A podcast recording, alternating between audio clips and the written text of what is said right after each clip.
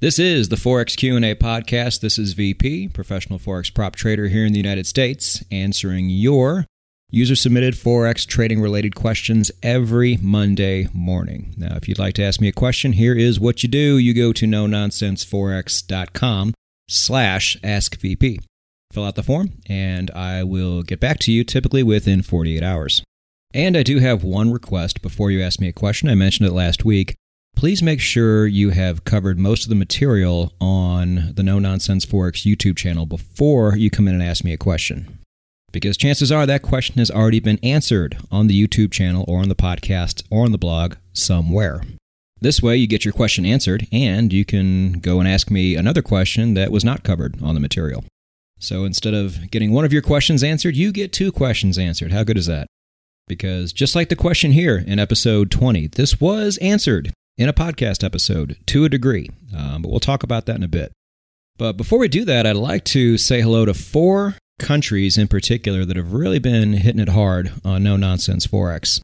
Four countries in particular, three of which I'm really surprised I didn't see sooner, but uh, they showed up late to the party, but they are officially at the party, and it's really good to have you.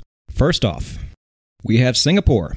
Singapore showed up a little bit early on. Uh, they went away ate some of that Singaporean chicken rice, and now they're back. They are back in force. I knew Singapore had a really good Forex trading populace over there. I just never knew if they'd find the channel, and they did, and we are all better off for it. Uh, second country, and didn't really see this one coming Malaysia showing up. And the majority of Malays coming in from Kuala Lumpur, which is a city that absolutely gets after it. That is one of my top five international cities that I want to go see because Kuala Lumpur has become a hub for a lot of digital nomads. Uh, it's become very entrepreneurial in a very short amount of time and also has amazing food. So, Malays, I would like to officially welcome you.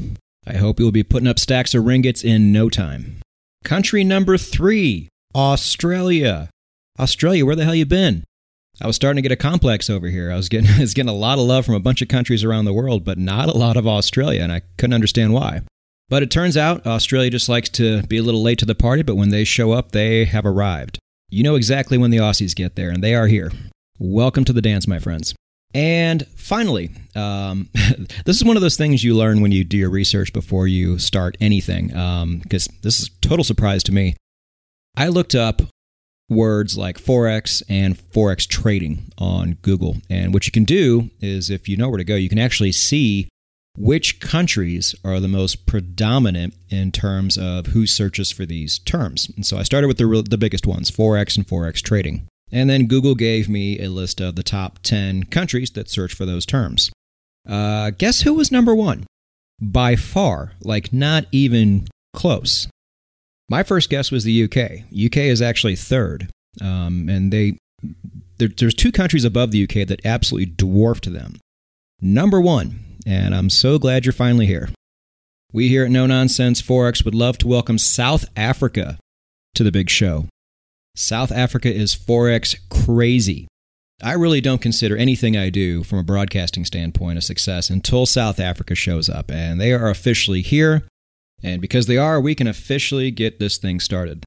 So let's get this thing started. Uh, episode 20's question is from an Australian. Uh, we have Jack from Melbourne. Now, before I get to Jack's question, uh, there was a bit of a buzz after the last video I just put out on scaling out because I actually showed you a little bit of what I'm able to do throughout the year in terms of percentage return. It was a small sample size, but it was on pace to become a 30% uh, yearly return, which I have never done before, but I always bounce right between 20 and 30 every year. And then I took an actual trade that I made in real life, and in a very short amount of time, under two days, that trade had already hit my take profit point. And after people saw that, my emails started to go crazy. Uh, I don't think a lot of people really realized uh, what kind of returns are possible if you follow a structure and have really great money management. Um, but it's there, it's very possible. And for the first time, I was glad I was able to do more than just talk the talk. I was able to walk the walk and show you what I'm able to do. And if I can do it, you can certainly do it. Now, for the record, please understand that the trading records that I have for my firm belong to my firm. They do not belong to me that I can just show the world. So uh, I found a creative way to kind of get around that a little bit, and uh, we'll be tracking that as we go along. But it was for those reasons that I didn't disclose this information before. So it's great that people are excited about this, but sometimes this leads to the wrong types of questions and the wrong types of things that you should be aiming for. And that's uh, a perfect time to answer this question from Jack. He asks, What's a good monthly rate of return that I should be aiming for? So, I do not like this question, and I will go over the reasons why, and I think those reasons can help a lot of you. Um, there's one part of this question I really did like. I'm really glad people are starting to look at things in terms of percentage return and not pips when it comes to what you're able to do and what you're able to achieve over a certain amount of time. Percentage return really tells the tale, pips do not.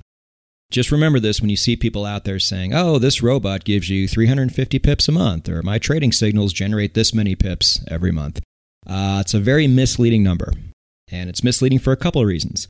One, we all know that pips have different amounts behind them, which means you could make thousands of pips on the plus side at the end of the year and still only eke out about a 3 or 4% return. It doesn't really mean a whole lot. Two, and maybe something you did not know. Um, if I was going to advertise a robot, for example, and say, hey, this thing made 10,000 pips in the month of September, I could be truthful on that. Um, that might not be a lie, but what you didn't know is, for example, the ATR of the pair I traded this week, the Kiwi Swissy, was at 60 pips. The ATR for gold usually sits right around 1,500 pips a day. It fluctuates up and down, but uh, on average, that's about where it sits. So I guess 10,000 pips for a month if you catch a really good trade is not impossible. It's pretty improbable, but it uh, is possible to do. But for if, for you to tell that to your average forex trader is super misleading. Results like that in regular spot forex are unheard of. And a lot of people, especially people who are just getting into forex trading, are going to believe anything you tell them. And so just be on the lookout for stuff like that. Percentage return is what you always want to look for. Percentage doesn't lie, especially over a long period of time, especially over the course of one year. But here's the problem, guys. Within that year, you're going to have up months and down months. I still have at least, I've never gone less than two losing months per year. It's just how it happens. Sometimes the market flattens out, um, which a lot of times I can catch if it really flattens out, but sometimes you don't see it coming. And as trend traders, we're going to take losses. And that's just how it is. I mean, you guys saw a two month sample size. The very first month, I didn't really make anything. I was just digging myself out of that hole I got myself into with that very first trade. That 5% return I generated within the first two months mostly came in that last month. My point is, you never quite know what the market is going to give you. So to say, I'm going to shoot for this much return every month is silly. You're going to drive yourself absolutely crazy because you're never going to get there consistently and then you're going to get frustrated, and this is going to lead you to take trades that you should not be taking. Traders, the way we have this set up, why we trade the daily chart, and why we wait for our indicators to tell us to go is because we get this great luxury of allowing the market to come to us. And if it doesn't come to us and there's no trades out there, we don't have to take them. That's one of the biggest advantages we have is we don't have to take a trade if it's not there. It is a tremendous advantage if you're trying to hit a 2 or a 3% return every month and the end of the month's coming and you're not even close to being there, what are you going to do? You're, you're going to throw Hail Marys. You're going to overcompensate. You're going to take trades you have no business trading. You're going to overleverage. All things that you should not be doing. And why are you doing them? Because you set these unrealistic profit targets for the month. The fact that we don't have to worry about that is a great luxury that we have over many firms out there. A lot of firms really do things the wrong way. They have the traders you know, trading 14 hours a day on all sorts of stimulants, getting very little sleep, ending up in very poor mental health because they have to hit these targets, whether it's every day, every month. And it's so foolish and short sighted because the market just does not give you that all the time. I told you guys that back in, I think it's episode 13, the three major things from a trading psychology level that you must have to become a pro someday. And one of those things was patience. I, I keep saying it. That video needs to come out. Uh, the discipline video needs to come out. Uh, a lot of videos that I really want to do need to come out really soon because not having something like patience is going to lead you to do something like try to have monthly t- profit targets, which is going to create a lot of mistakes that should not have been there. Actually, having patience allows you to do things the right way And at the end of a six month period, or more, even better, a 12 month period, you're going to be well ahead of those people that were tearing their hair out trying to hit a monthly profit target. If you want some real numbers, if you want a real blueprint on what to do, go back to episode six of the podcast. I'll link it down below. It's all about demo trading, how long you should do it on a minimum, and what kind of numbers you should shoot for there, and why those are the type of numbers you should shoot for before moving on. Now, I understand why a lot of you want a monthly number to shoot for. You guys are testing out indicators, you're testing out systems, you're t- testing out your money management.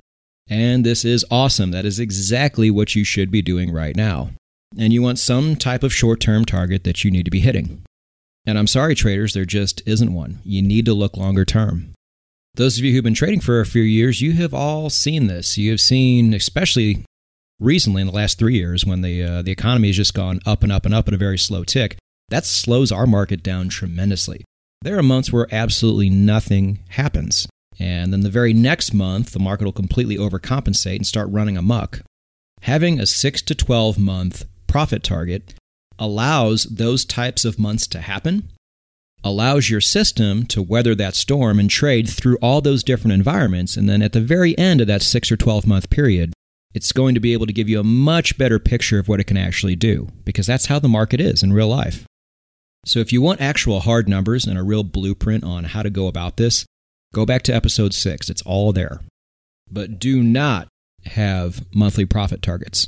Don't even think about them. If you have a negative month, so what? We all have negative months. It's all about how you come out on the other end. At the end of the year, what are you pulling in? And again, traders, I keep saying it. If you just have a great money management structure in place, which I've given you pretty much three quarters of at this point, you really could flip a coin and just go long or short on any currency pair and come out the other side pretty damn good. But I am definitely of the mindset that we should get the best trade entries possible and give ourselves a huge advantage in that department as well. So on the channel and on the blog, we're going to continue to hit those things too. And when it's all said and done, you will be unstoppable, provided you actually follow it and your trading psychology is messed up. But you will be unstoppable if you're able to do everything right.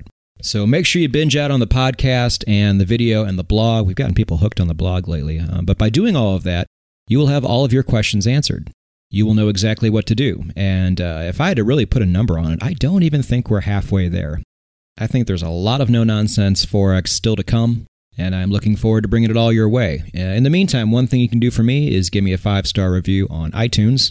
And I've been forgetting to ask for this, but I think I'll do it now. Those of you who stay to the end of the podcast, uh, you're the best. But what I'd like you to do, I know a lot of you listen to the podcast on YouTube, even if you don't.